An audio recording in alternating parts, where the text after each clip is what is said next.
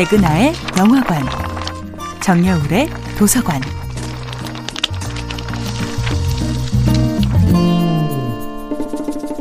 안녕하세요. 여러분과 아름답고 풍요로운 책 이야기를 나누고 있는 작가 정여울입니다.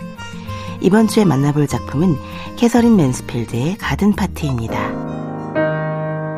만약 우리가 어떤 범죄도 저지르지 않았더라면, 남의 눈에 띄는 어떤 손해도 끼치지 않았더라면, 우리는 완벽하게 선량한 사람일까요?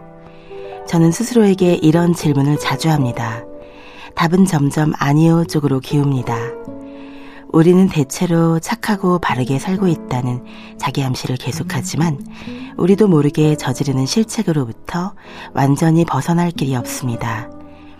우리가 버린 플라스틱 쓰레기로 인해 거북이를 비롯한 온갖 바다 생물들은 죽어가고 우리가 먹은 소고기와 돼지고기로 인해 수질오염과 토양오염은 날이 갈수록 심각해집니다.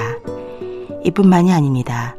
내가 전혀 의도하지 않는 모든 순간 나로 인해 상처받은 사람들이 있을 것입니다. 아무 죄도 없으면서 평생 부끄러움을 화두로 시를 써야만 했던 윤동주의 무참한 슬픔을 이제는 알 것 같습니다.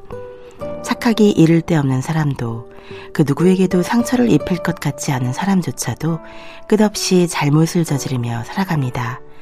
그것이 생의 본질적인 조건이지요.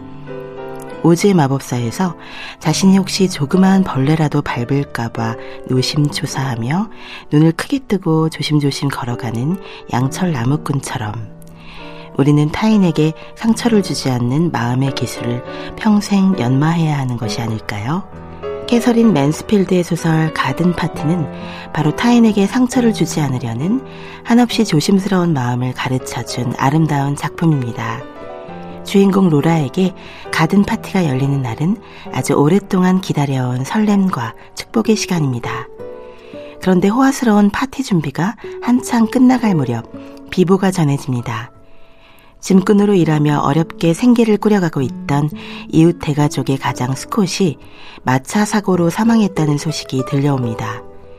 로라는 바로 길 건너편 이웃에게 이런 힘든 일이 생겼는데 우리 집에서 이렇게 호화로운 파티를 여는 것은 옳지 않다는 생각을 합니다.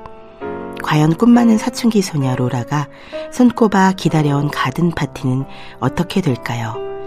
그리고 이웃의 짐꾼 스코튼의 가족은 얼마나 깊은 슬픔 속에 신음하고 있을까요?